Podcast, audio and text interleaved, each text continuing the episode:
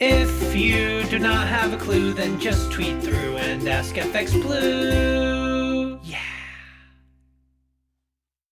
Hello, good morning. It's Wednesday the 13th. I'm FX Blue and this is the market brief. Um, so there's a slightly darker shadow over Downing Street this morning.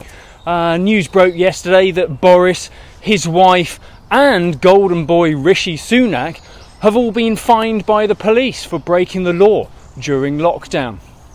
So far, Johnson and Sunak have both refused to step down, clearly hoping that the Tory party's majority will provide some sort of protection for them. Uh, and it's been a bad week for Sunak, though. Don't forget, this follows quickly on the heels of all those accusations around his wife's non dom tax status. Um, but away from Downing Street and back in the real world, where indeed we respect the law, uh, the UK unemployment rate fell again in March. Uh, we saw 35,000 new jobs created. However, that is as far as the good news went, though. Um, wages were reported up 4%, but inflation is eroding real wages, which means that real pay actually fell by 1% when adjusted for inflation. And further, the Office for National Statistics warned that it was only a significant increase in bonus payments, presumably linked to the pandemic, uh, which helped uh, the wages remain so close to inflation. Without those bonus payments, inflation adjusted pay would be much, much lower. Um, in the market, sterling was on the back foot against the dollar yesterday, uh, just about holding on to the support level uh, around 130. Um, we opened this morning at 130.05.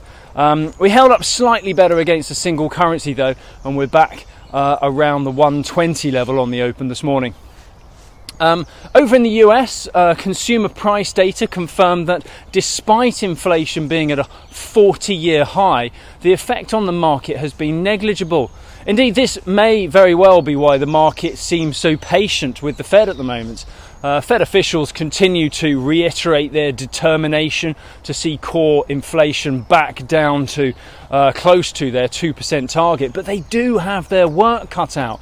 Core inflation is over 6.5% now. And to add to that challenge, headline inflation is now 8.5%, with many analysts predicting that the oil price will average out at around 100 bucks a barrel this year. But there does seem to be broad market confidence in the Fed at the moment, and sentiment suggests that even the aggressive action needed to curb inflation um, probably should um, see the economy avoid falling into recession. Uh, the dollar index didn't really react to the inflation data. There was a small step higher, and we closed over the 100 level for the first time since May 2020.